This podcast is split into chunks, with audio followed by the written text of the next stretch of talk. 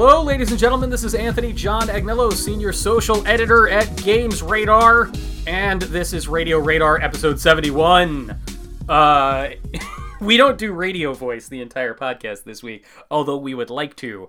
Uh, this week, we talk all things Nintendo Switch. We talk about the hardware. We talk about how we're feeling about it. We talk about Uh, Zelda Breath of the Wild, Super Bomberman R, Blaster Master Zero, and Shovel Knight Specter of Torment, and Snipperclips.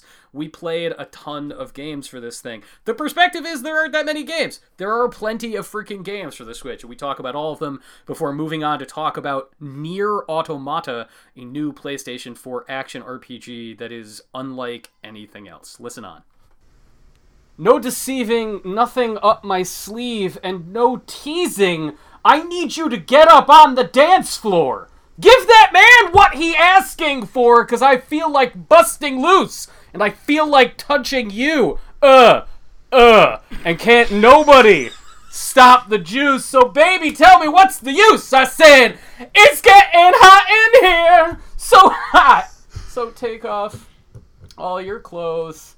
I am getting, getting so, so hot. I, I want to take, take my clothes, my clothes off. There we go. There it is. Uh, hello, everybody. Welcome to Radio Radar Episode seventy-one. Uh, my name is Anthony John Agnello, Senior Social Editor at Games Radar. And m- merry post-Switchmas, everybody. It's Monday. I feel Ooh. like this is like that. It's like the December twenty-sixth of video games, where like everybody is like in like the nice warm hangover glow of busting out the Switch and playing Zelda all week uh weekend. We have a a cavalcade of people who have been playing with the Switch all weekend, and one person who's been playing a very very awesome non-Switch game that is out this week. Uh we have Staff Roberts, Dave Roberts. Hello. I've been staying up way too late. Like, like normally when I like, I've been reviewing a lot of games over the last couple months, and I have to stay up really late just to finish them because they're all really yeah. long. And this is the first time in forever that I've been staying up to like two in the morning for a game that I actually like want to play. Right, that you want to play. Oh my god! it, we'll get to it. It's so good. Yeah. So actually, actually, the preview embargo is up on this. And so on Friday, I was up all night, not playing Zelda, but up all night playing Persona five. Oh. We can now talk about the fact that we've been playing Persona five. Uh, we can't review Persona five, so let me just say, I was up all night. Were you dancing all night? I was dancing all night. I was, I, yeah, I, like... Actually, Dave, Dave was deliriously... getting delirious text messages from me at, like... three in the morning my time. Uh we also have staff writer Connor Sheridan. What's up, Connor? Oh, nothing much, just, you know, kind of kind of resenting having to come back to the real world after my little weekend with my Switch. I was actually thinking that yesterday. I was like, uh, this time is so special because, you know, I'm just playing Breath of the Wild, and it's not like I don't know any of the secrets or anything yet, and I knew as soon as I started on Monday, like, it's part of my job to, you know, be up on this stuff. So, like, I kind of have to actually, like, immerse myself in that and not just, you know, take it all in organically. So I was like, okay, this is it. This is my last weekend with you. I'll, I'll just you and me Switch. And uh, now it's over. But, you know, we'll we'll always have that weekend. We'll always have Paris, Nintendo Switch. Mm-hmm. Uh, and finally, we have uh, staff writer Sam Prell. Hi, Sam. Please call me two P in order in honor of uh, two B from Nier Automata, which I will be talking about. Although, now that I say that out loud, two P kind of sounds like I, I need to yeah, urinate, yep. so maybe maybe, maybe not two S. Maybe not. Maybe not that, that nickname that I didn't think enough, didn't think through.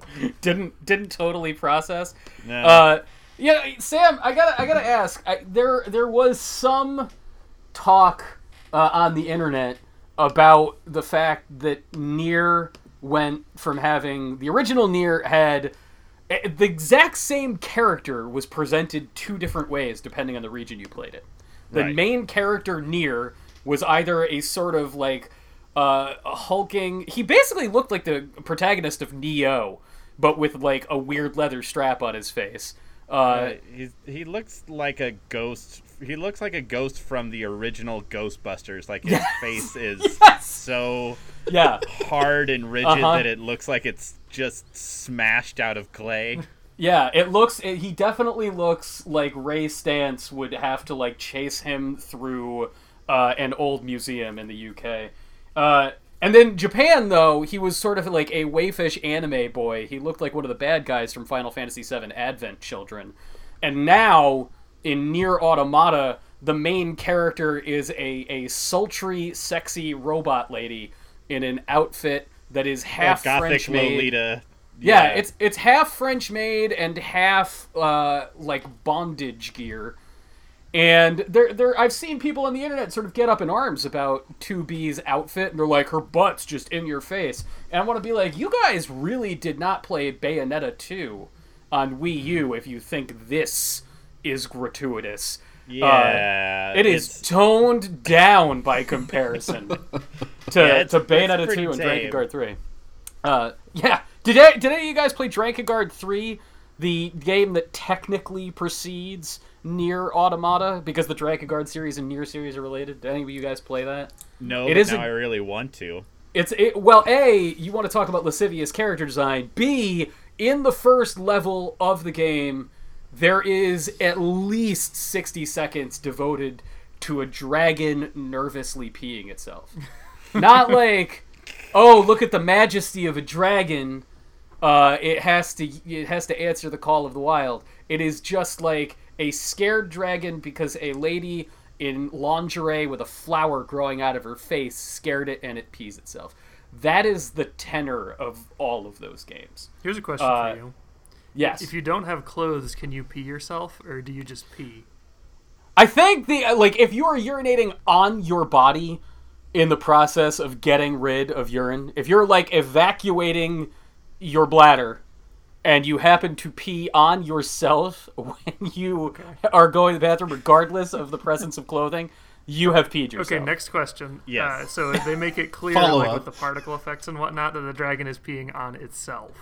Drakengard three is not the most graphically advanced PlayStation three game out there, but let me tell you, there is no question about where this dragon urine is going. Okay, I'm glad we were able to get this sorted out quickly. Let, let's just let's just make that abundantly clear. We'll get to those Nier issues closer to the end of the show, so if you want to hear about Yoko Taro and Platinum Games' weird-ass action R P G, uh, skip to that. But before that, we're going to talk about that magical Nintendo console, uh, Nintendo Switch, which Connor, Dave Roberts, and I, uh, we all picked one up. Sam, uh, if you listen to our last episode, Sam described in some detail why he was not picking one up, but he does have a really cool Switch story. Uh, this system is a goddamn delightful thing. Uh, I was not expecting to say that a week ago. We we were hearing all kinds of stories about malfunctions, about controllers desyncing, uh, about the fact that it needed a day one update to even access the shop and all this nonsense. And in practice, turning this machine on for the first time and getting it to play a video game is more seamless, more comfortable, more enjoyable than with any console I have purchased and set up for the first time since the Game Boy Advance S P. Like, it is just so nice. Uh, Connor, you you you are just smitten with this thing, the way you're talking about your weekend with it. Uh, yeah, I mean, I haven't taken it out of the house at all yet, and I don't know that I will until I do more research on the best, best hashtag best Switch carrying case. Um, but... Yeah, no, it just, like you said, it's a really easy setup, um, and it's, like, a good feeling setup, because it just feels good to, like, slide those Joy-Cons on. You know, it's not like you're just plugging it in, you're actually, like, in the act of setting up the product, you're actually, like, engaging with it in a way that you will, like, as you're using it, instead of just plugging crap in. So, that's kind of, like, a cool way to just initially get into it. Um... Yeah, I mean, uh, it, there's there's still a lot to see about it, but, like, I've been playing, uh, yeah, uh, Breath of the Wild and Blaster Master Zero, uh, and just kind of going between the two.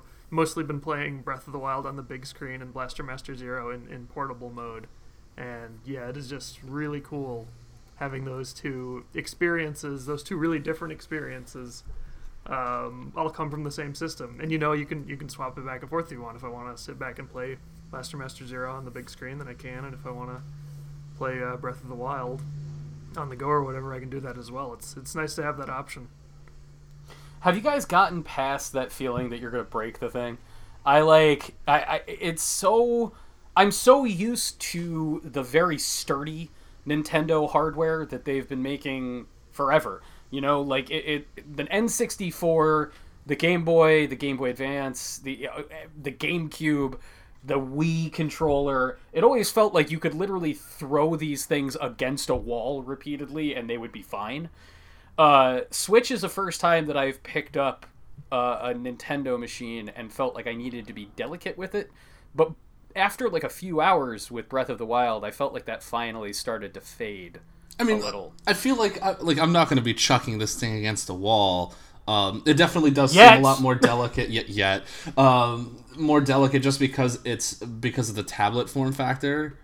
Um, but I don't know, like like I've been clicking the, the Joy-Cons in and out and switching between different modes. The uh, the table the, the kickstand and the tabletop mode, like everyone says, it's garbage and it's it's pretty it's not great.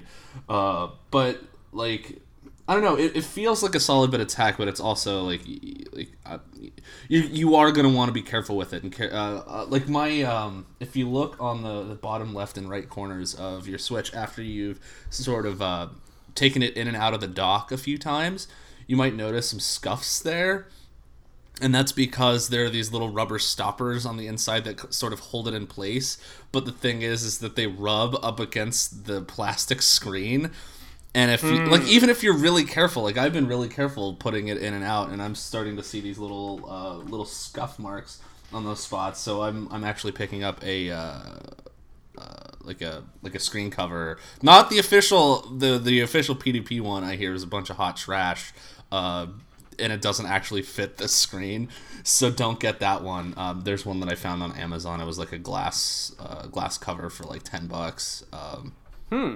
Seems like it's it's gonna do the job nicely, but yeah, like it's it's and it's the first system that I've I felt like like the first Nintendo system that I felt like I need to buy one of those, because you know because it doesn't have the clamshell, because like this this dock is like it, it works, but it's like, oh, you're you're gonna mess up my screen.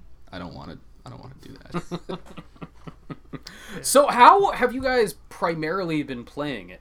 I, I it's it's funny, I was expecting to, when I started like playing Zelda seriously, I was like, all right, I'm going to sit down in my, you know, in my office in front of my big, nice television, and I'm going to do it that way. And I think I only played on the T V for maybe twenty minutes just to check it out, and immediately went back to holding the Switch.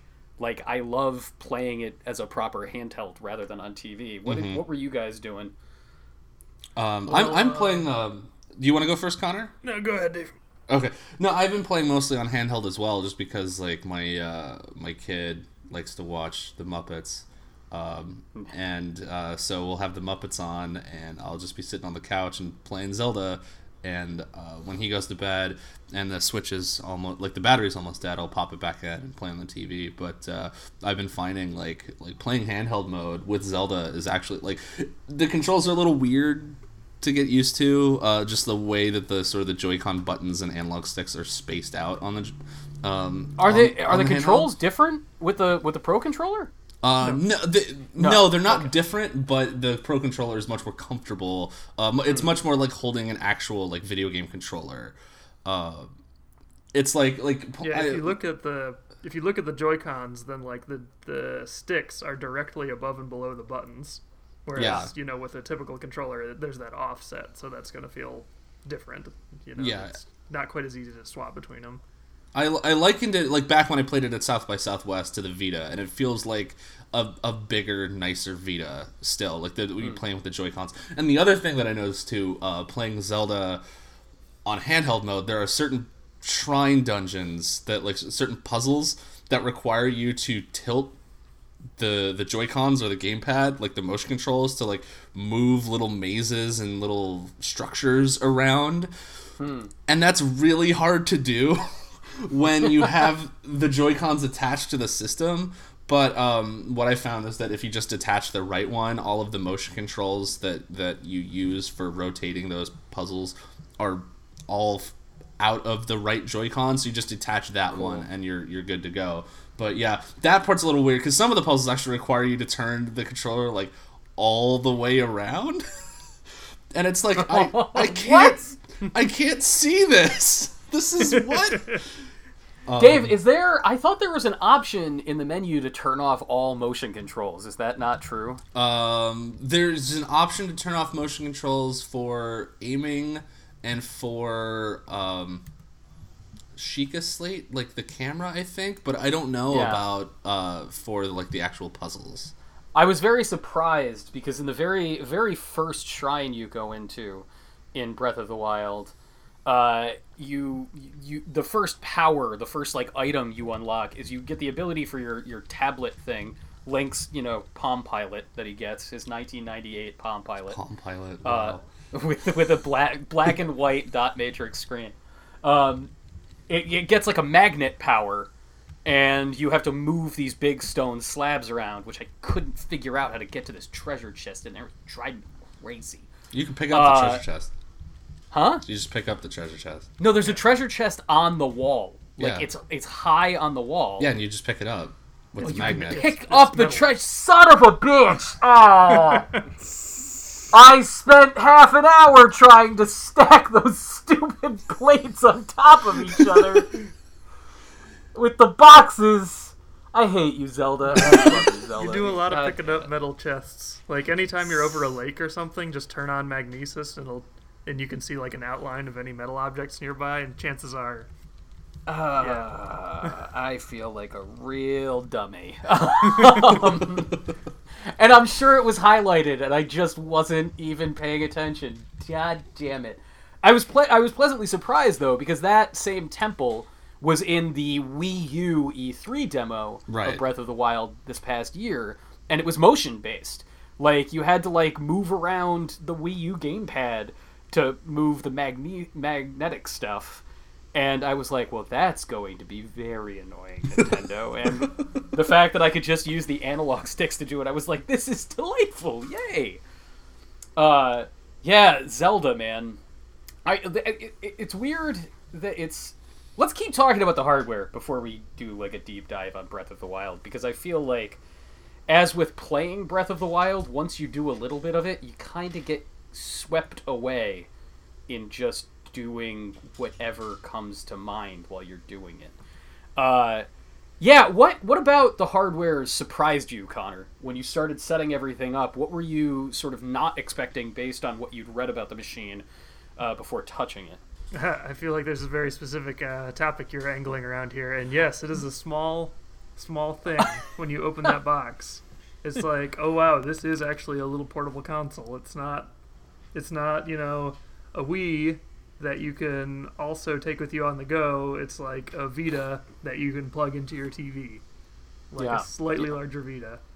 Uh, yeah. It, it's funny. I actually wasn't going there. I wasn't I wasn't going for size, but it's interesting to hear you sort of stress that it is really tiny. I was surprised that the, the, the tablet was so tiny when I first unboxed it, but then once I clicked in the Joy-Cons... and was holding it that way, I was like, oh, this is this is a bigger, this is the nice size. I like yeah. this. I like what this is. It's not too small by any means. It's not, if if I remember right from size comparison videos and uh, pictures on the internet, it's not as thick or as plasticky feeling as the Wii U gamepad, and the screen takes up more space on the Switch, but in terms of width, it's about that wide. Yes. Yeah, yeah that's it's right. perfectly put. Yeah. It feels it it it, it feels like the Wii U got dumped, which it did. Everybody broke up with the Wii U almost immediately, and then Wii U was like, "I'm going to the Bahamas. I'm going to get my groove back." Dropped like thirty pounds, and is just like looking real like nice and fit and, and sexy. That is that is the Switch compared to the Wii U gamepad. Also, it um, got its left and right arms amputated and then like reattached with robo joints. It got, it got, it got weird detachable arms. Dave, how about you? What sort of, you know, you, you got to play it at PAX South. Right. But your ability to just really mess around with the hardware was pretty limited there. Yeah, my the thing that I well, one like the the size, like it's it is much smaller. If you haven't had a chance to mess with one, it is much smaller in person than any video or screenshot can really sell to you, because you look at it, you're like, oh my god, this thing is tiny. Uh, but uh, the one thing that like I really sort of found myself impressed by was how fast it is, how snappy yeah. the the user interface and the system is. Like, especially compared to a system as beefy as the PlayStation four, like when you hit the share button on your P S four, it takes a couple seconds for like the screenshot to save, and then like you have to go in the thing, and then you load up a special app that'll let you mess with your screenshots and like. Eh. But no, like this, you hit the button, screenshot saved, hit home, boom, you're back, you're instantly back home. Right, right. Hit the button, you're in albums. Now you can post to Twitter. Like, it is one of the snappiest consoles I think I've ever played. Like, ever. Like, it, it's just... It, it, you you go from turning the thing on from sleep to in, back into Zelda within literal seconds. It is... Yeah. It it is, like...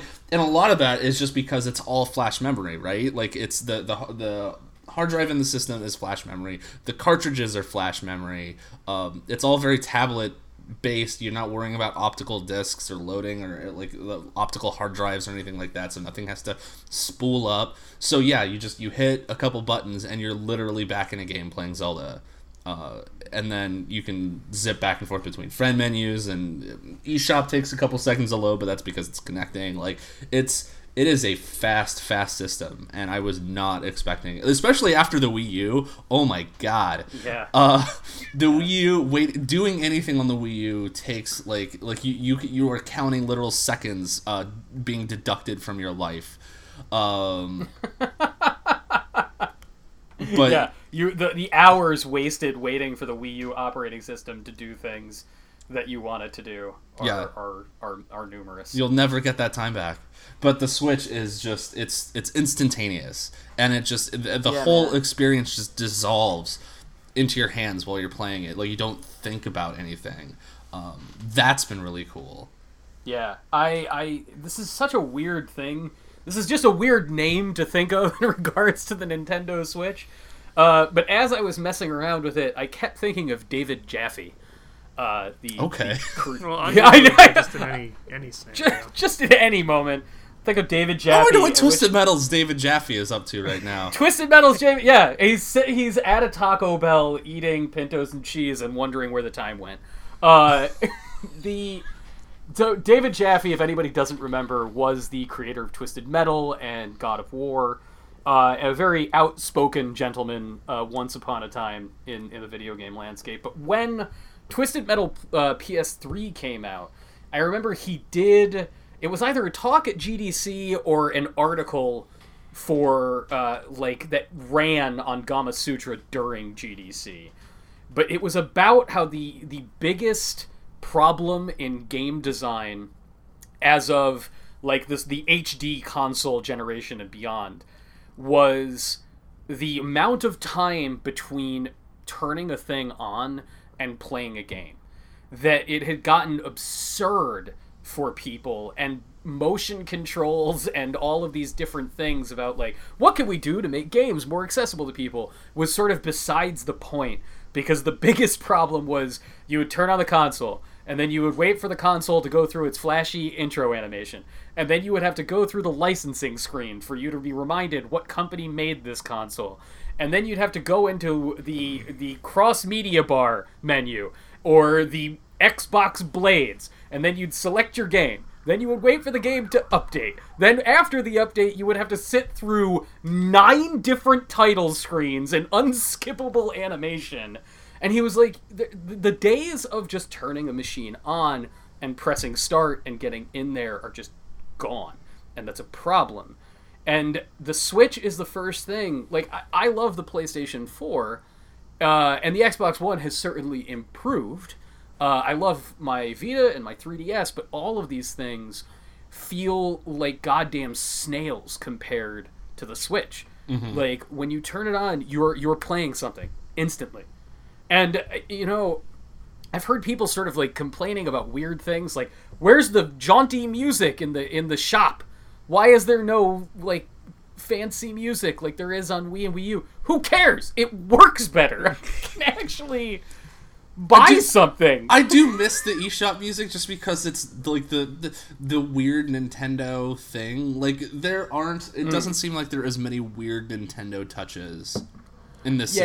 system compared to like the three D S. Like the three D S, you load up the music player, player and there's a little bird giving you tooltips. Like right. that kind of thing is gone. Like the, it's a very sort of uh, Spartan, austere kind of uh, U I. Very clean, very minimal. Um, it makes really cute noises though. Like all of the little sound effects when you go into menus and stuff um, are really nice. But yeah, like I do miss the the music in the eShop, but like. If if that was the trade-off between, like, okay, well, we can have music in the eShop or it takes five minutes to load, uh, uh, I'll say, okay, drop the drop the music. It's fine. It's fine. I just want to get in and buy my shit and go play, like, now. Yeah. The music um, is what was holding holding the Wii U back. Yes, apparently. That's what it was. It was all that music. Yeah, it's, that, it's an entire stick of RAM dedicated to the music, and it all spooled up ahead of time.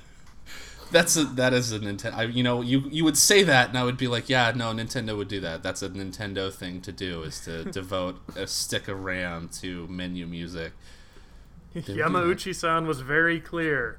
He was adamant in his will. He's no, you must have delightful music playing on every menu screen.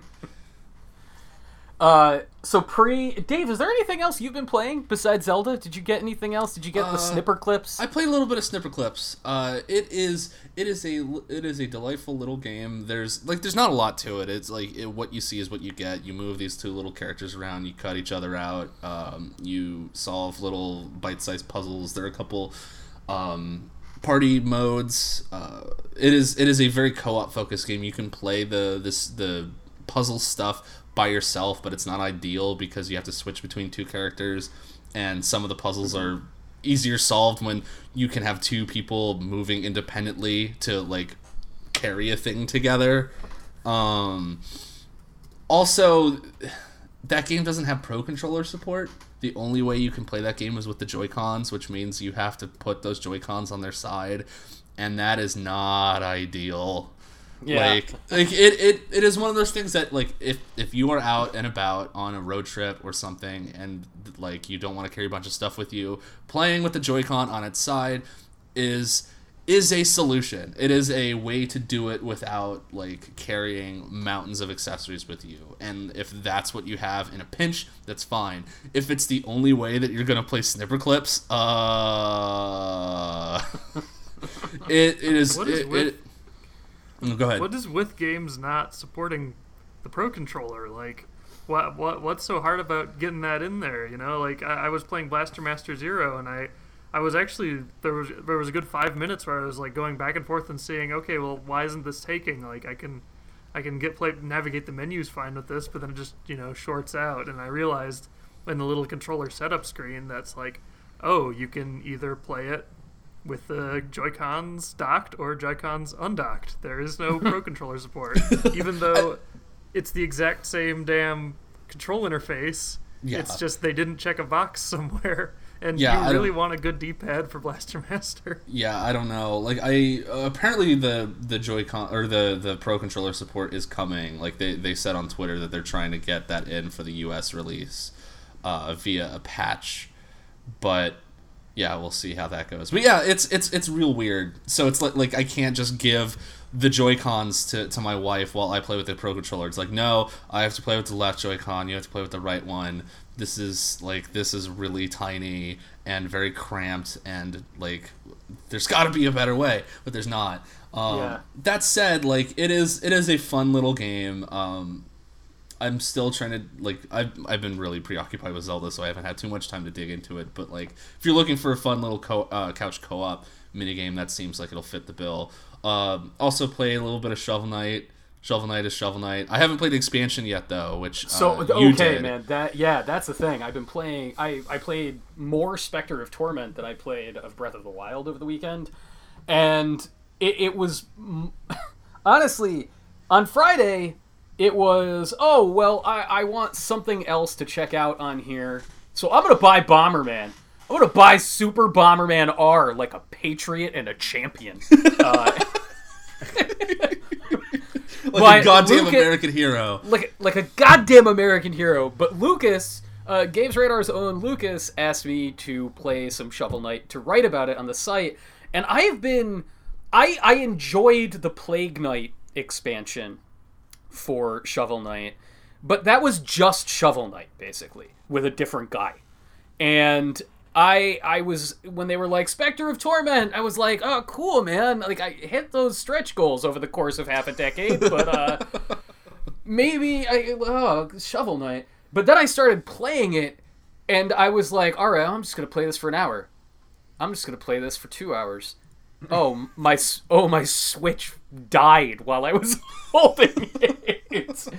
Uh, Specter of Torment is just really, really, really good. It's uh, it is less. Plague Knight really felt like just Shovel Knight remix, uh, yeah. with the same levels. Uh, Specter of Torment, you play as uh, Edgelord boss from.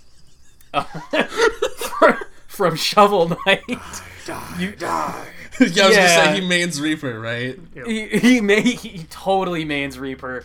Uh, he has the scythe and the ripped cloak.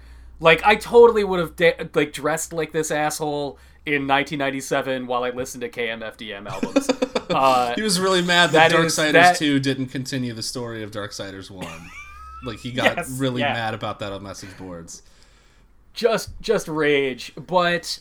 What is different is all, like, you you would not be able to even play the stages in Specter of Torment with the other characters, because his mobility is completely changed. They completely uh, rethought how to, like, design platforming levels and how the character moves. So there's a, a sort of Ninja Gaiden-y element where he can now run up walls, but the bigger thing is the stages are designed entirely around... your ability to slash enemies with the scythe in midair, or like lanterns that are hanging in midair, and it sort of slingshots you across the screen. And all of the platform challenges are based around like run up a wall, and once you start running up a wall, it's like it's not like Ninja Gaiden, you don't just cling there. You start running up it and you can't change directions. You either come off or you follow that momentum. And you have to backflip off, and then you'll be in midair just chaining together these slingshot maneuvers. And at first, I was like, this is one of the hardest goddamn platformers I think I've played in a long time. It felt a lot uh, a lot like Rayman Legends, actually. Like a, like a sort of chunky version of Rayman Legends or Rayman Origins. But the more I played, the more I got used to it, and the more it, it just is really, really fun. It was interesting hearing you say... that you felt like you wanted a better D-pad uh, while playing Blaster Master, Connor, because at first I was like, there's no way I'm going to be able to play this with the Joy-Con directional buttons. It's just, it, it, you need to be too precise. But I acclimated to it pretty quickly. Yeah, they like, work really well, like surprisingly well. Surprisingly uh, well. For at least for Shovel Knight. I don't know about Blaster Master, but like... like running around and doing the little uh, like the shovel hops and stuff, like it it's it's it's not it, it it does take some getting used to, but it's it's not like it's not unplayable by any yeah. means. Yeah, no, they they work fine. They're just not as comfortable. Yeah, yeah. It's I, I mean, so the thing that ended up hooking me is I don't know. Have all have you guys all played the original Shovel Knight? I know you have, Dave, yeah. Sam, Connor. If you played yep. Shovel Knight, so there's uh, I have not. Oh, you haven't? Oh, it's great. I Sam. haven't. Yeah, you would love it. I was um, a backer. Yeah, you backer. backer. Way back. It was a long time ago now. It was. That was five years ago. Uh, but the... So there was, like, the hub world that, that you would have. Like, you went to a couple of towns in Shovel Knight. Mm-hmm. And in Specter of Torment, the o- there's only uh, one hub. Because the uh, the story is Specter Knight is gathering all the evil knights together for the Enchantress. So you're in the castle... from the end of Shovel Knight, and that's your base of operations. And uh, in writing about it, I, it's kind of like the Nightmare Before Christmas version of Shovel Knight. Like, it's just like, there, you're currency is red skulls that you collect, and you talk to ghosts and monsters at the castle.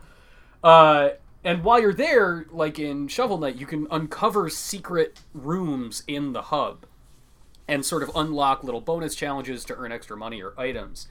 And one of the hidden rooms that you find, and you can accept, you can access this like pretty much right from the beginning of the game. You can access a challenge room where the guy, where there's a guy who's just like, I've built a, an impossible tower, and if you can climb it, I'll give you a reward. And it is, it, it's procedurally generated, but each time it sort of varies these different sections. Uh, you can learn all of the different sections that you'll run into in this constantly uh, rising tower that you have to go up, but uh, it's remixed every time, so you can't just absolutely memorize it and prepare. You can just memorize each section and try to prepare for where it will show up.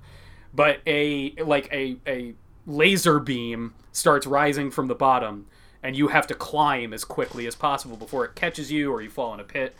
And it's just all the platforming. It's all wall running and doing the, the scythe slingshot thing. And I that's what I did for like three hours straight uh, when my Switch died. Because I kept playing that. Because I was like, this is impossible. It can't be done with the Joy-Cons. This is doable. I'm getting it. Damn it. Damn it. Damn it. And just... Repeat, repeat, repeat, repeat, and it's like I was like they they could sell this section as an iOS game on its own, like charge this thing by itself for a buck, and it would be an awesome game. Uh, yeah, Specter of Torment is really, really, really cool. It is only ten dollars if you just want that.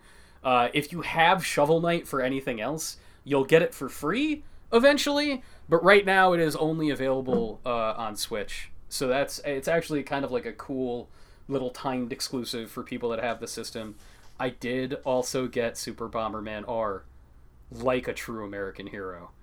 Uh, look, your your country thanks you for your service. I, I, number one, I, I like full disclosure. I traded some stuff into GameStop to get this game. I didn't give real money dollars for this thing. It was games I had already played and finished. And I, I recycled them at America's favorite pawn shop. Uh, it's really, really. I, I don't. I would not say go out and spend fifty dollars on Super Bomberman R. It is there. A lot of people were like, "This game is overpriced." It is overpriced. There is a lot of game there, though. Like it's really long, and it's also really good. I think that people just automatically think. Uh, Konami, Bomberman, and they like like Connor. They think of of erotic violence, Buttwick, Bomber Girl. Mm-hmm. Uh, but this is uh, like it, it is. If there had been a Bomberman game made for the Dreamcast, this would be the H D re-release of Bomberman Dreamcast. It is a very well, they, very they had good that game. GameCube one. It's so it's not it's not an adventure like so the GameCube and N sixty-four Bomberman games are like almost platformery. This is sort of like that in that there the single player campaign has uh, like varied goals and stages, and there are actually boss fights. But it is more just like the traditional old school Bomberman. Like you're in you're in a grid, you have to bomb your way through it. You have to either uh, destroy a set number of enemies, or hit a selection of switches, or, you know, just contained goals. But it looks really nice, and it plays really well, and it's just a hell of a lot of fun. I, I feel, so it yeah. sounds kind of like the, the multiplayer of Bomberman Generation. It, yes, it is like the multiplayer of Bomberman Generation, and the multiplayer does just work like that. But the stages are...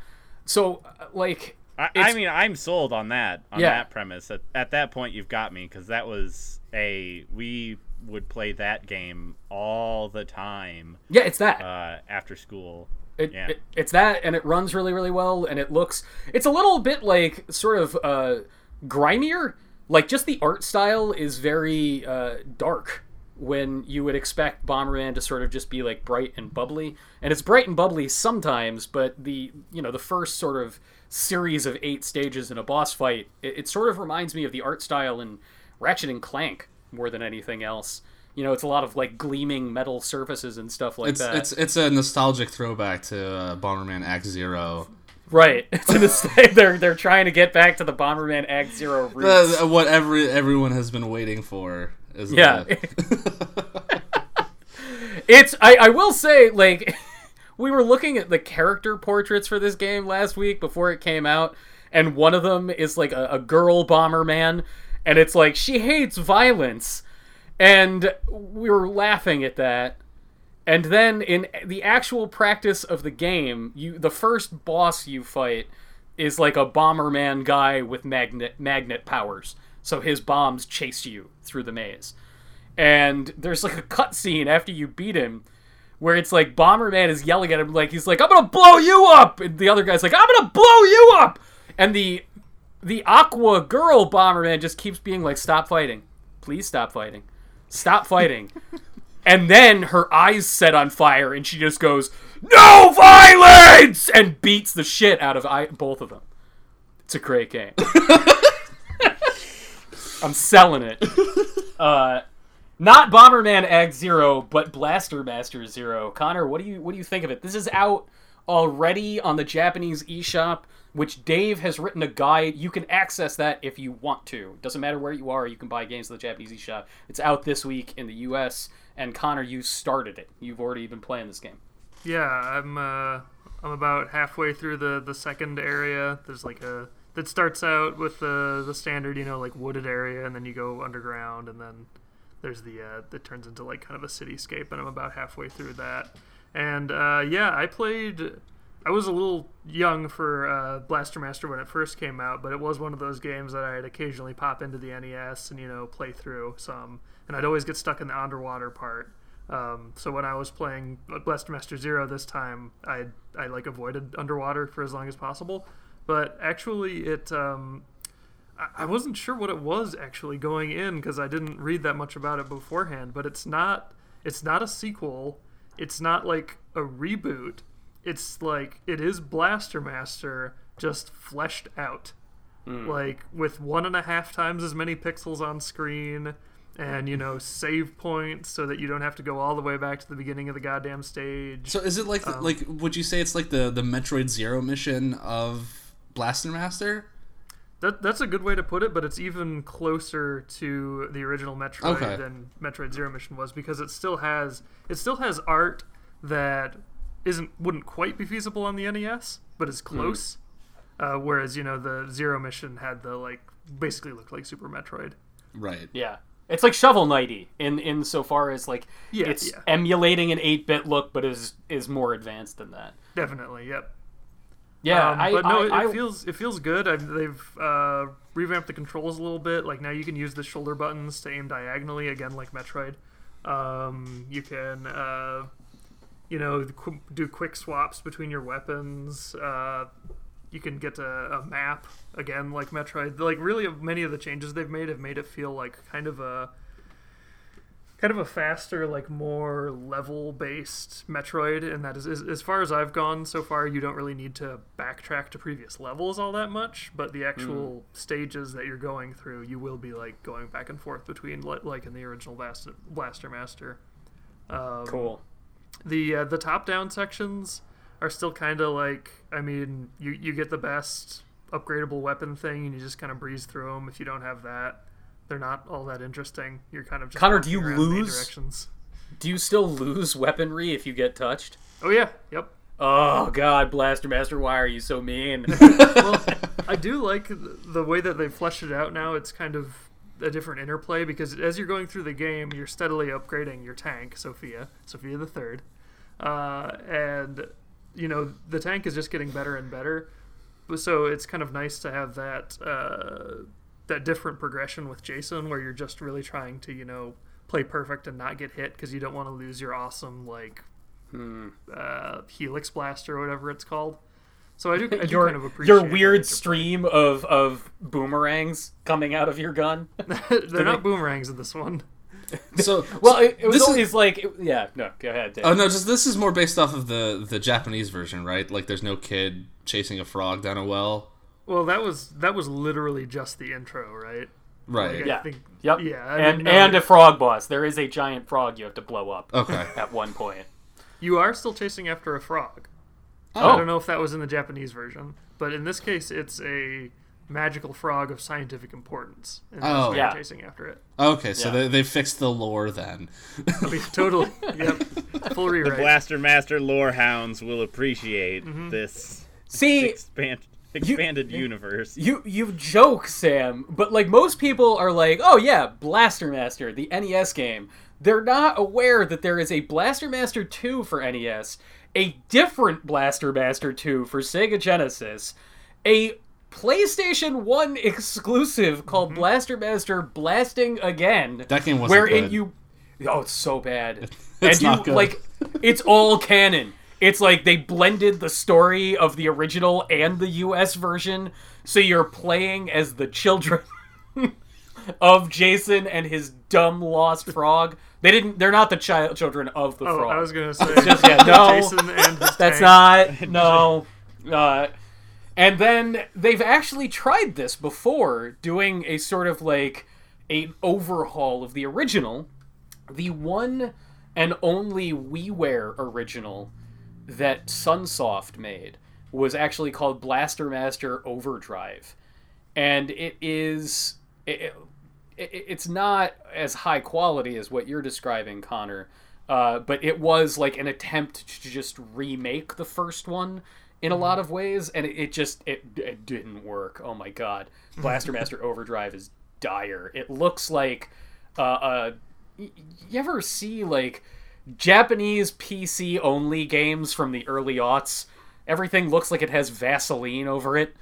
uh, not not an ideal game. It's just cool to hear that they finally they they've tried this so many times, and it sounds like this is the ideal Blaster Master experience. Yeah, well, this this isn't Sun is Sunsoft even still a thing? It, so Sunsoft does no lo- licensed it. Yeah, they don't. Sunsoft no longer has internal development. This is all Inti Creates, and uh, my understanding is that Inti Creates like sought this out.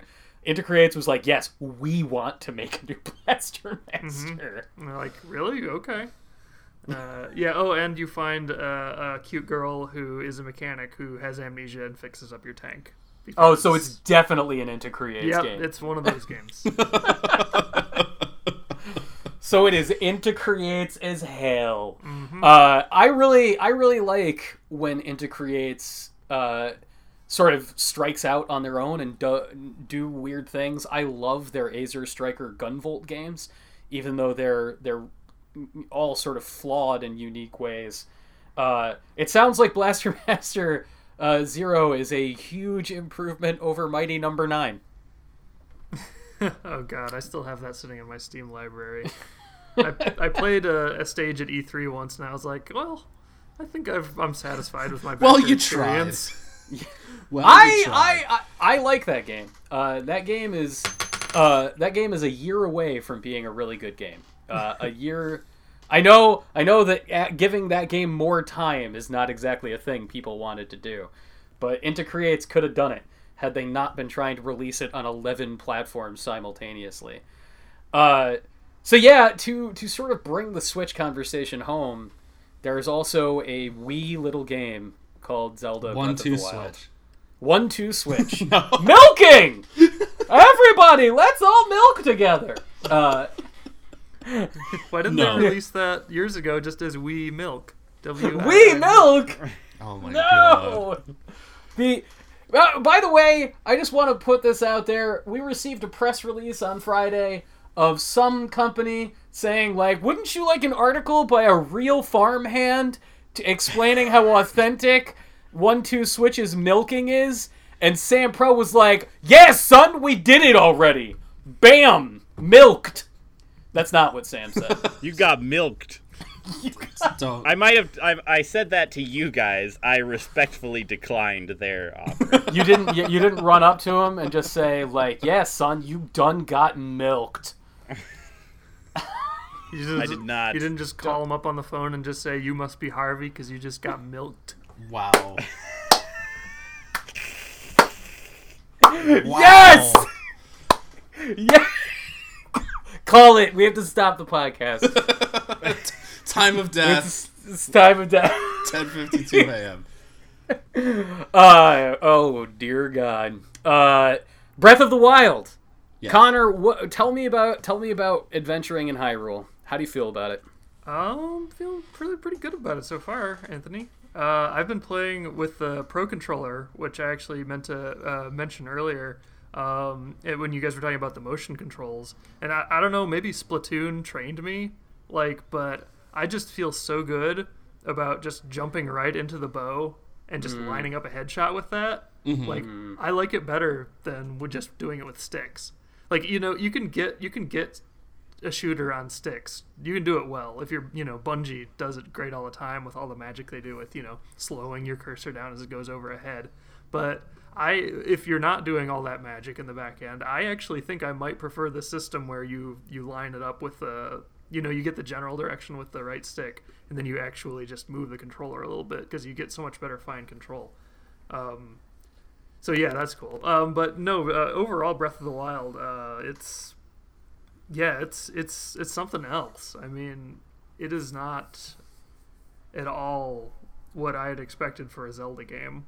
Um, yeah, what did well, what did you expect? Because I, I feel like. Uh, we collectively as a staff have talked a lot over the past year about what we thought this thing was going to be. Even after demoing it at events, it was like, I got to play it for twenty minutes. What's it like? I have no idea. Uh, so yeah, like how, how did it sort of buck your expectations? Well, it's just so much more about... Like, you, you you use the word sandbox with open-world games a lot, right? Like, like going back to Destiny again, that's basically what they call everything that isn't a mission. Everything is the sandbox, and, you know, like, how, how do you let, let you play around in the sandbox? But I think Breath of the Wild is maybe the best use of that term yet because they... Or the truest use of it, because they literally give you all of the tools you need in the first hour, and then they, you know, give, give you a little pat on the butt and say, all right, get out there, scoot. Use use all these, put them together in weird ways, have fun with it, you know. And they just give you these discrete, discrete like enemy camps that you can just circle and look at and say like, okay, well I could just run in there and fight, but there's one of those like blue bokoblins, he'll probably mess me up. So it, and there might be something obvious that's, you know, there's a ring of explosive barrels around them. Oh, okay. But you could also see, oh wait, there's a there's a metal crate. I could lift that crate up and just frickin' drop it on the scout. And then sneak up and stab all these fools because I'm Link and there's no concept of honor anymore in this grim far future where there is only sneak strikes.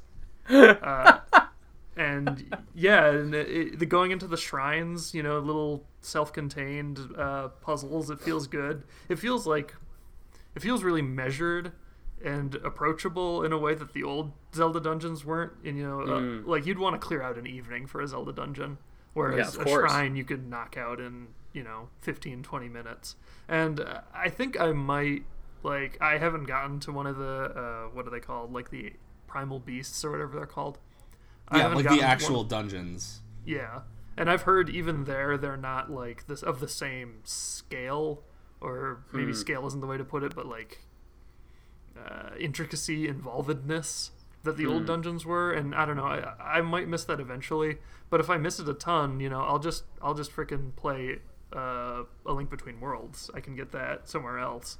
Yeah, I'm just really enamored with how different this is, you know, yeah. how how willing Nintendo was to just strip everything out of Zelda and say, okay, we still have these basic building blocks, how can we put them back together in a way that's completely unexpected? Yeah, yeah. Uh, Dave, have you gotten to one of these dungeons? The no, because I'm I'm still just kind of wandering around and trying to get to the towers and find these shrines and stuff. Because like the towers, they fill in your map. They basically they don't fill in icons. They just fill in topography. Um, and then from there, you can kind of look out and see like, okay, that's a cool thing I want to go check out. That's a cool thing. And you pin them to your map. And then uh, when you clear a shrine, that also creates a fast travel point and mm-hmm. gives you a spirit orb, and you get four spirit orbs, and you can turn them in for extra hearts or more stamina meter. Um, so that's kind of what I've been doing. I've been just trying to uh, to to build up my my health and stamina, and just kind of poke around and explore and get these fast travel points and take on a few quests here and there. But I haven't hit any of the big dungeons yet. But yeah, no, it's like, I'm playing this game, and, like, y- y- I've told you my, my opinions on Skyrim, right? Like, I just, mm-hmm. I, I get a couple hours into it, and I just bounce, because, uh, to me, like, a lot of people love the Elder Scrolls, like, world, and, and the lore, and all that stuff, but to me, it just, it, I don't have that connection to it, so it all just feels very generic, and the look of it is, like, it's kind of drab. Bethesda games are kind of janky, like, nothing looks... Su- like it's all huge, and like the fact that all of these systems are connected and intertwined is really impressive, but like you trade some visual fidelity and just like general polish to get that sort of level of uh, interconnectedness. And with Zelda, with Breath of the Wild, it feels like a game with the kind of scope of Skyrim. It's perhaps it's it's less impressive in the fact that you can't just go into a house and pick up everything that's nailed that, that isn't nailed down, but it has that sort of that like go anywhere, climb up this mountain, do whatever you want, uh, go into the forest and pick up a bunch of like acorns and meat and hunt animals and fight monsters and go out and explore and just get into whatever mischief that you can. But it's done with that level of Nintendo polish that you expect from like a Super Mario game, or like like any of their games, or just like are it's really rare when you see a Nintendo game with a bug, like with a bad, like game breaking, this game is just hard crashing to your desktop, there's nothing you can do about it kind of bug. And Breath of the Wild doesn't have any of that. Like yeah. I haven't hit any quest glitches, like not, none of my quests have broken, like I'm not watching a dude just kind of walk into a door for thirty seconds because his pathfinding can't get him around the door. Yeah. Um, yeah, there's none of that. And it's like it seeing a game of this size with the kind of just professional polish of a Nintendo game is really impressive. And like the way that they do it too, the like where it actually feels like an adventure and not like a video game. Like there aren't any levels. Like you don't level up in the traditional sense. Like you Excuse me, like you would in a Skyrim. A lot of it that is gated to your equipment, yeah. and you sort of organically find better equipment just as you're out exploring. And which, like, man, Dave, like, how many times do I complain to you that this game, X game, lost me the moment it just starts arbitrarily being like, Lara Croft is now level eight. Like what? She Lara Why? Croft is level two in Greek. why why am I why why are you gating this, like why are you gating what I can craft yeah. based around some dumb number? And yeah like and yeah, Zelda yeah. like Zelda does not. And you can go and fight Ganon like uh, the second that you get your little, because you, you're sort of the only part of the game where you are confined to a space is the very beginning when it wants you to to, to find and learn how to use all of the little tools that it gives you, like the magnesis, the the the cryo, the cryos, something, the fr- the ice, yeah, cryonis, the ice ability, uh, your bombs, and your time stop ability. Once it gives you those, and you you get your little glider, you are the game basically goes, yep, you're good to go. You can explore, and if you wanted, you could go to Hyrule Castle and fight Ganon with three hearts and no weapons, uh, and just like your little naked Link self, and just run up there and you're like, you're gonna die, you're gonna get your ass handed to you by the like their guardians that patrol everywhere, and they will just they will wreck you. Wreck you. Um, but if you, if that's what you wanted to do, you could do that. Um, you could solve however many dungeons or shrines as you want. You could not. Um, and the way that like Zelda gives you that kind of freedom is sort of unprecedented. It's unprecedented both in like Zelda games, but just in kind of general video game-ness, you know? Yeah. Like I, yeah. I I haven't seen that. And for a company like Nintendo to to think of their players as intelligent enough to just sort of give them a couple like a couple tips here and there, but to generally loose them into the world is really impressive. Uh, yeah, and I, I, I, I've been so afraid of. Dave, you and I were talking about this as we were playing all weekend, but I'm I'm reticent to call this an open world game. Right. I feel like that. I feel like that term is has never been more frequently used and has never meant less than it does at in twenty seventeen. Uh, in in light of games like this and uh, things for the past couple of years, like The Witcher and Metal Gear Solid five and even Horizon Zero Dawn. Like, open world gets applied to all four of these games, and while they share some similarities, I just don't think that that is a useful term to describe what Breath of the Wild is. You know, uh, I feel like if somebody hears the term uh, open world and knows that Breath of the Wild was in part developed by Monolith Soft, who made Xenoblade Chronicles and Xenoblade Chronicles X, you would rightly expect from that that it's going to be like, here's a big list of, uh, here's a big checklist of mining data points on the map. Go to every mining data point. Get the ore from that mining data point to level yeah. up this gear and raise your gear level and blah, blah, blah, blah, blah. And that is that ties into sort of what we've thought a sandbox game should be since two thousand one and Grand Theft Auto three. That we, we assume that it is a checklist of mm-hmm. some kind. And even Skyrim, you know, Skyrim is like, here is the checklist of quests to get in the Thieves Guild or the Magic Guild, et cetera.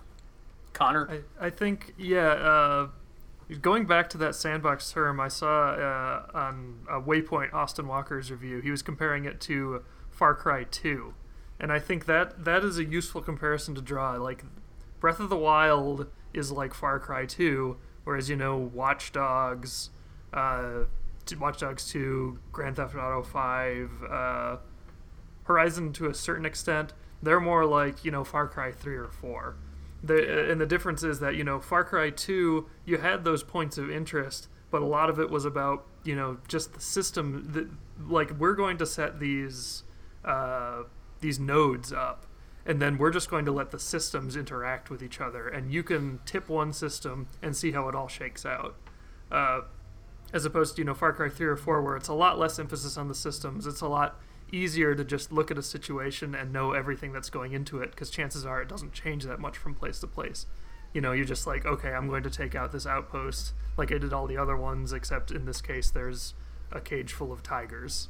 that, that's that's what makes this situation different, is that the developers placed something here that makes it different, instead of me being able to come in and say, okay, this is just how, you know, like... fundamentally, I want to alter my approach. Mm-hmm. Those Sorry, bombs uh, roll down a hill, man. My cat's yeah. joining the conversation. Um, hashtag join the conversation. Um, oh, you did talk about. You uh, talked about his big, his wild cousin, the tiger. Yeah. Tigre. So yeah, I think that like we have kind of started to use sandbox and open world interchangeably. But if I was going to be able to, you know, make my make a definitive statement about the gaming lexicon, I think that would be a useful distinction mm-hmm. to draw, is that open world games are games where, you know, you can go wherever you want between missions. Sandbox games are games that are all about playing with those systems. And yeah. like and, and the thing about Breath of the Wild is that, like, structurally it's not very different from a lot of those uh open world games, like like it's like Horizon, where it's like, okay, you go, you talk to a person, you get a quest, you go to the quest marker, um, you go, you reveal your map, and it shows you all these little icons on the screen, and it like here are the points of interest that you can go and interact with. It's it's definitely more systems driven than than that. Like, it is closer to Far Cry two, but it's still like it has a lot of the trappings. Like, there are a hundred shrines. All the shrines are different, but there are a hundred of them that you can go and find. There are literal towers that you climb to reveal the map. Mm-hmm. But the the difference that Breath of the Wild makes is where a game like Assassin's Creed, you would reveal the map, and it would show you everything that you can do in that area. Mm-hmm. Breath of the Wild doesn't show you anything. Yeah. The only time that it tells you where to go sometimes is when you get a quest. Uh, some quests are like, hey, I need you to find this thing, but I don't know where it is. Here's a riddle that you can solve, and you can go out and solve it, but your quest marker just tells you where to return once you find it. Um, whereas like other quests are like, okay, well, you need to go over to this general area and and talk to somebody, and, and then they will help move the quest along in a, in another direction. Uh, but yeah, like when you go to a tower and you reveal the map, the game doesn't tell you what is interesting. The game is not adventuring for you. You actually are going on, like, you are the one doing the discovering, um, which is like, it is such a small change. Like, it's the difference between putting all the icons in the map and then putting nothing on the map. But by putting nothing on the map, it actually feels like you're the one going out and making the discoveries, uh, rather yeah. than the game telling you, okay, here's where to go. And by doing that, you feel like you're actually engaging with the world and looking around and poking into things, rather than just running from point A to point B and just skipping past all of this art that people make. Like, and I can't tell you how many times in Assassin's Creed you just put on a quest marker and you just run down like a cobblestone street and brush past like dozens of N P Cs and you're as you're running through a crowd just to get to the quest marker to do the next mission. Uh, whereas this is like, okay, well, my quest is over here, but if I look around, like, oh, there's a there's a little bombable wall here. What's behind? Oh, it's a shrine. Okay. And then you go and you do that and you're like, what? Oh, well, what's over here? There's a little thing out of place over here. If I pick up this rock and, oh, it's a Korok seed that I found. It was hidden here. And like the game is filled with all kinds of little things that reward you for going off the beaten path. Um, and I think that like, like I, I, I was, li- I was playing that. And then I think back about my time with like Horizon, like Horizon, I, I liked it. But it's still, like, Horizon felt like a video game.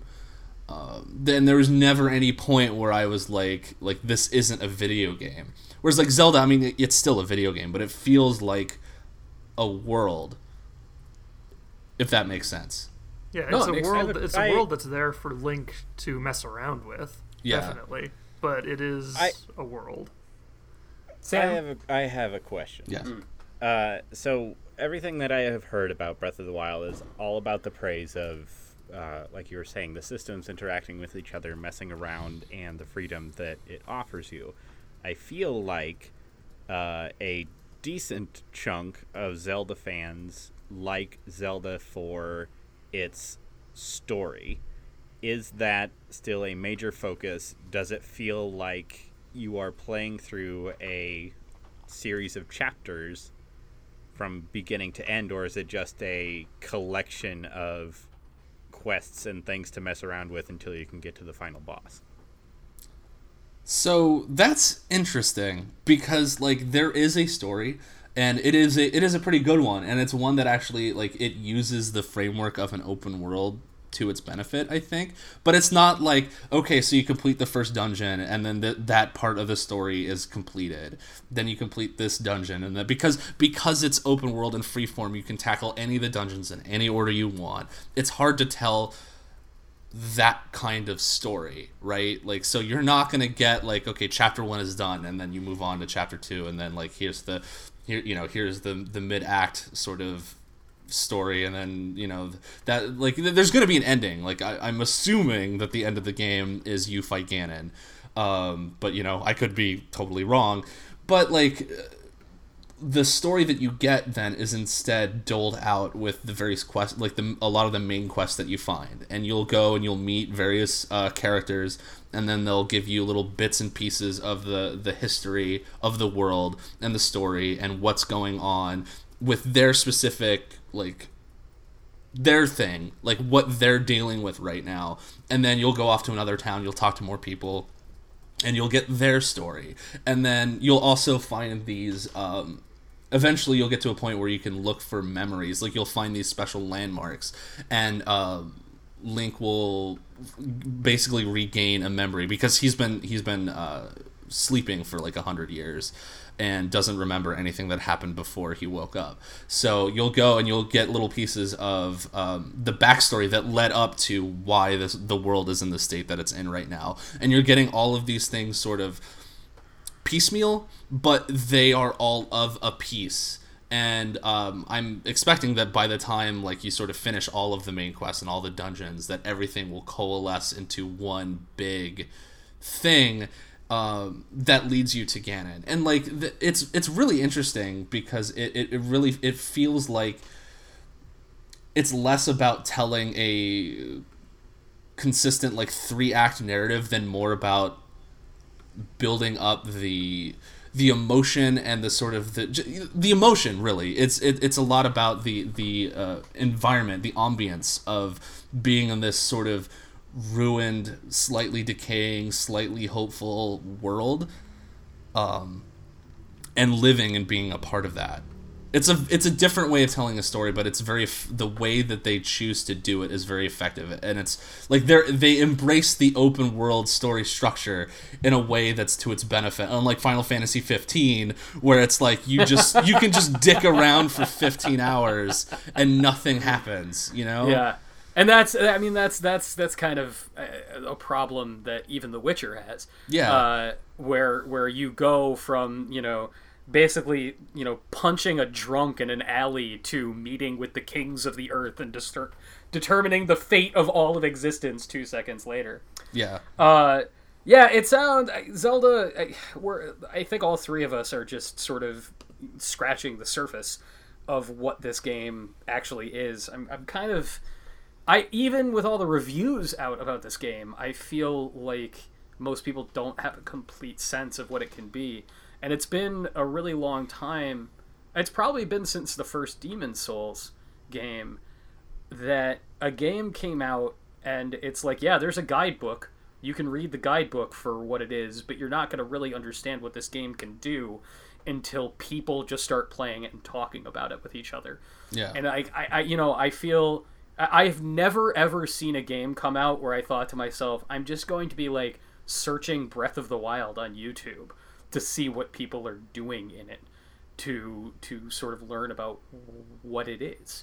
Um, there is one non-Nintendo game out this week that people should take notice of. It's a miracle. Oh, wait, wait, wait! Before before we move on, uh, do you want me to tell the the interesting? Let's Switch let's let's story? get let's get to Nier. Let's get to Nier Automata because we're we're right. we're we're running we're running long as it is. So right. let's let's talk about the game that we really, really want people to play. Yes, Nier Automata. It is a fantastic game, and you should definitely play it. I understand that it is coming out kind of sandwiched between other much larger games like Horizon and Breath of the Wild, and later this month there's uh, Mass Effect Andromeda. That should absolutely not stop anybody from picking this up because it is fantastic and uh, digestible. It is a... Uh, since David was talking about, you know, the definition of open world, I don't know if it if it fits this, but I would I would say it is a small-scale open world game where you have distinct... Uh, biomes and environments that you traverse through with no loading screens and or very few loading screens anyway, um, and uh, they feel connected yet separate, um, but they also don't feel intimidating. And you, if you want the main storyline, you could power through that uh, in fewer than twenty hours. Hmm. Even with, so Nier has a very unusual structure. You know, we were talking about sort of the weird uh, way that Zelda doles out story, and Nier Nier is more tr- is alternately more traditional and not traditional at freaking all, except to its own little weird series universe of Nier and Drakengard games. So you'll play through the story, and then you will see the ending. You will see the credits roll. But the game is not done. Right.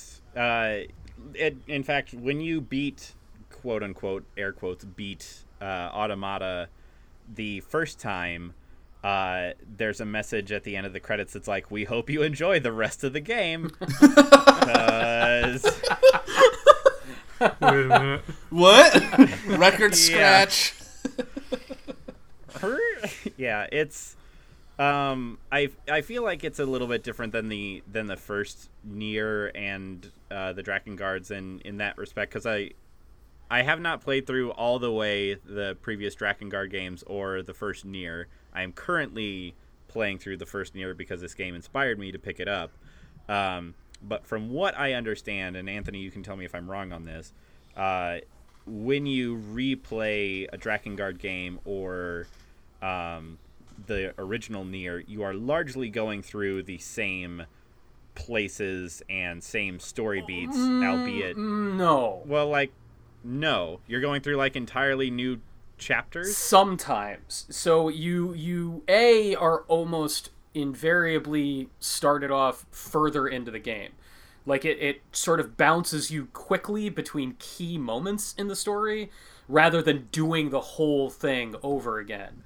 But, like, a, a perfect example is Nier, when you go do the, sto- like, story B, and, like, so you get that first A ending, and it says A ending in the game. Mm-hmm. When you go for the B ending, you'll play through a bulk of the same places again, but a lot of the filler, like the exploration or story stuff in between them that you would have to sit through, is skipped over, and you're shown alternate things. So in the original Nier, a perfect example is... Uh, you know, you pick up almost halfway through the game when you start the B ending run, and you will go back and play through certain dungeons, but rather than see any of the story stuff with the main characters that you saw the first time, it'll tell the story from the perspective of the enemies in that dungeon. Okay. So, the reason why I bring that up is because, so, they call it an ending, like, they do the same thing here. It's ending A, ending B. Uh, there are twenty-six, so it goes all the way to Z. Some of them are just, actually most of them are just little uh, text endings. Like if you run away from a boss enemy, it will be like, two B decided that this wasn't worth it and was never seen from again. Uh, so that like counts as a quote unquote ending. And same thing with like ending A is you will beat the game and then uh, you go through largely the same story beats uh, in your second playthrough, but you're playing as uh, the main character's sidekick. Hmm. Uh, so you see things from his perspective, and there is a point in the story where they become separated, so you see what he saw while they were uh, apart from each other. Interesting. But then you beat it that one, so then on your third, again, quote-unquote, air quotes, playthrough, you play as an entirely new character that you only got a very brief glimpse of during the first two, and it takes place after the events of endings A and B. So it's like a whole new chapter. Wow. There's nothing. You don't play through anything the same on uh, your third playthrough. It's an entirely new chapter. So calling them endings is... Yeah. A bit disingenuous. Yeah. Um, so when I say it takes twenty hours, I mean to go from the beginning of the game to the true ending of the game. That's awesome. If you want, if you want to power through ending A, like getting to ending A will probably take about eight, and then uh, ending B takes a little bit less than that, and then C is longer. And then D can be as long or as short as you want because you unlock things like chapter select. So see, that's uh, that's such a relief it, because like Drakengard three uh, has the exact same structure and is similar to what you're describing in Automata, Sam, in that once you get past, say, ending B, you'll have to like play a bunch of all new stuff in to get ending yeah. C in Drakengard three. However, Drakengard three was developed by Access Games, not Platinum, and it's terrible. So it takes forever to get to ending C because you're struggling against this just crap, unfair, brutally difficult uh, action game, even on the easiest setting. So hearing you say that, like, it, you, you can do the whole thing in just about twenty hours is, is a huge relief. Yeah, and the other thing, too, is that this is, like, Platinum, you know, makes ga- action games, and they make action games that are challenging. And if you want a hard game, it can be that game. Yeah. Uh, I found Normal to be just right in terms of fair but difficult. Like I had to, you know, actively pay attention to my enemies and all that sort of stuff. Um, hard is very much so hard. Um, but if you are not an action game player at all, but you have found yourself curious about this game and its storyline, and you just want to play it for the story, there's this really cool system where you, as an android, because your character is an android, you can plug in uh, chips, just like you would insert like a graphics card on like a computer to make it run faster, right? So some of the chips that you can insert are autoplay chips. So you can make it so that you automatically evade or automatically fire your ranged weapon. You can even turn it into automatically melee attack, and you can turn all of these on, and basically all you have to do is run from place to place, hmm. and that's all you need to be in control of, because you'll you won't lose. You'll automatically dodge every attack and, and all that sort of stuff. So if you really, really, really want just the easiest a game could possibly be, and you just want to watch, you can do that. Or if you struggle with one particular aspect, you know, uh, the final boss fight of Ending A, I had burned through all of my healing items, uh, and I just wasn't getting anywhere. So I turned on auto evade, uh, and I was able to beat him. That's awesome. So, that's really cool approach to, to difficulty balancing. Yeah. Yeah, it is. It's it's very smart and robust and customizable, because you can also do things like you can add lightning attacks to your weapons. You can add shockwaves. You can make it so that your a portion of your damage comes back as health. So if you want to be an offensive player, you can do that. If you want to be defensive, you can do that. And it just allows for all these different kinds of customization, really robust, all kinds of different options that you can outfit your character with. Hmm. Without spoiling um, anything, Sam, how, does does Automata clearly tie into the original Nier? Like, is it a sequel? It is a sequel. It, it is, is a sequel. It, it is a sequel, but it is a sequel that you don't need to play the first one to understand the circumstances in which uh, two B and nine S, which are the main characters, find themselves. If you want to know why is the world like this, they give a brief explanation of that. Hmm. Um, and if you have played, or as I did, researched fan wikis, uh, the first Nier, then you will understand it a little bit better. Hmm. But it is certainly not impenetrable. It sounds it sounds a little bit like like the way that Chrono Cross is a sequel to Chrono Trigger. Does that play? Do you have that background? Wherein, like, it, it is... I've ne- Anthony, I've never played Chrono Trigger or Chrono Cross. Sam. We, all right, guys, we gotta end the podcast again. All right, it's been good, everybody. we gotta... I, guys, we gotta... I, I we, don't mean to turn in my, my gamer card right here and now, but I have never played either of those games. We gotta call it, guys. We gotta call it. Right. It's over. It's over. Everybody just wrap it the you, hell up. It could you could probably think of it, from what I understand, to be like how Mass Effect Andromeda technically takes place after the events of Mass Effect three, but it's a whole new setting, and mm, okay, yeah, uh, it doesn't really connect, but it kind of does. Do you guys think Ma- uh, Mass Effect Andromeda is going to open with an Asari walking out and being like, "Oh boy, I sure did hate everything that happened in our universe a little while ago. Did you hate everything that happened in our universe a while ago? Well, we'll make sure nothing like that happens again. Seth Green I won't hope so. Seth Green won't have sex with a spaceship this time."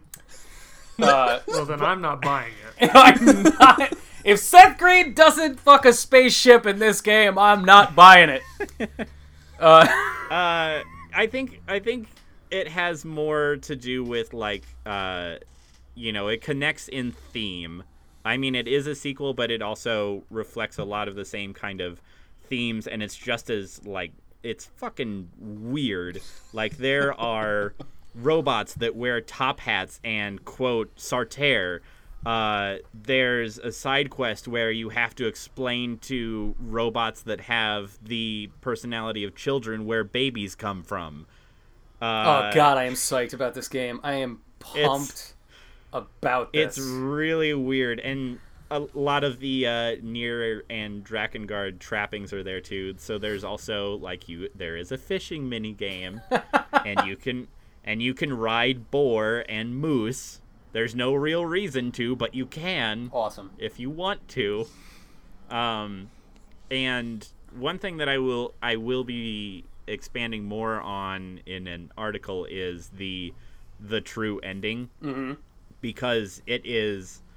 Uh, I don't want to go into spoilers here on the podcast, but um, without saying too much, it's one of those times where gameplay reflects the moral mm. in a very powerful way. Cool. So you know how like um, like BioShock is is known for being one of those great twists, right? And it's because you have been uh, playing the game as you normally would. But you've also been following, uh, oh shit, what's his name's? Atlas? Whatever is Atlas, Atlas yeah. yeah. Uh, you've been following his directives the whole time, the would you kindly twist. But when you really think about it, it's not actually that clever of a twist because you're just, it's it's like saying video game violence is, un, or unquestioning video game violence is bad. Now go do unquestioning video game violence. Sort of thing. What about that? Whereas, huh?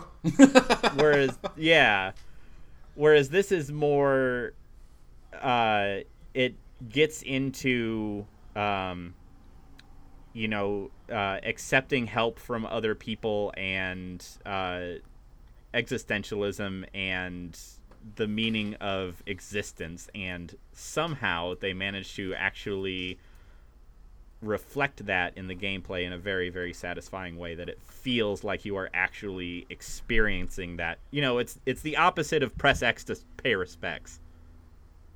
Hmm. Hmm. Man, I, I, I, got, I, I got, I'm just, yeah. I got I'm just game. Not going to play Zelda. Yeah, I'm just like, I as of tomorrow, I'm just going to have to put my Hyrule exploration on hold because uh, I I want everything to do with this game. Sam, has this did this game uh, renew your faith in Platinum Games? You know, Platinum yes. Platinum has had yes. yeah, they've had a little bit of a rough run. They have had a little bit of a rough run. Um, All four of us played Teenage Mutant Ninja Turtles: Mutants in Manhattan together. That was a thing that we did yeah, sure as a did. group. That happened. Wait a minute. Did I block this out of my memory? Yeah, do you not recall this? We streamed this, dude. Mutants in yeah, the... on the P S four. The only. I swear yeah. to God, I was not. This is gone. Was it Susan? No, no. Mutants in yeah. What? Wow. Everybody, the last Platinum Games game literally gave Connor P T S D. I swear to God. Maybe I shouldn't. Maybe I shouldn't pick at the scab because I have no memory of ever playing that game. Oh, it's so it's it's it's, it's nightmarishly. You're bad. better off, Sam. We literally it's... got to the end of it, and Sam was just like, "I hate you, Anthony. I hate you for making me do this. I'll yeah. curse your name forever." And it that, that's the only thing that Platinum has made that was truly bad. And I, it's not their fault that it was truly bad. That game Wasn't was that made. Avatar game pretty bad. So the uh, the Legend of Korra game is good. It's not bad. It's just not great. It it, it is. Uh, it's fine. It, the, yeah, it is. It is a fo- solid Dave Roberts F. That is what it is. It is. Uh, it is. Uh, yeah. It is. Uh, it, it is fine. The big problem with the Legend of Korra game is that the whole reason that Legend of Korra and Avatar is good. Is that it has this very narratively rich world and great characters, and the Legend of Korra game is just four hours of great combat with zero character and zero world. Like it's just fights, fights, fights, fights, fights, and it's that is they're good. Yeah, but... that that really quick. That is the thing that um, is very. It's definitely improved upon in Automata than it was in the Legend of Korra game, um, where there are lots of interesting characters and a world to explore, and it feels narratively rich, even if those stories don't always connect or land in the same like impact that you would like. Um, but you can also tell that like an R P G is not really Platinum's forte, so some of the R P G more R P G elements like the connecting story or uh, inventory management and um, crafting are a, those are its kind of weaker spots.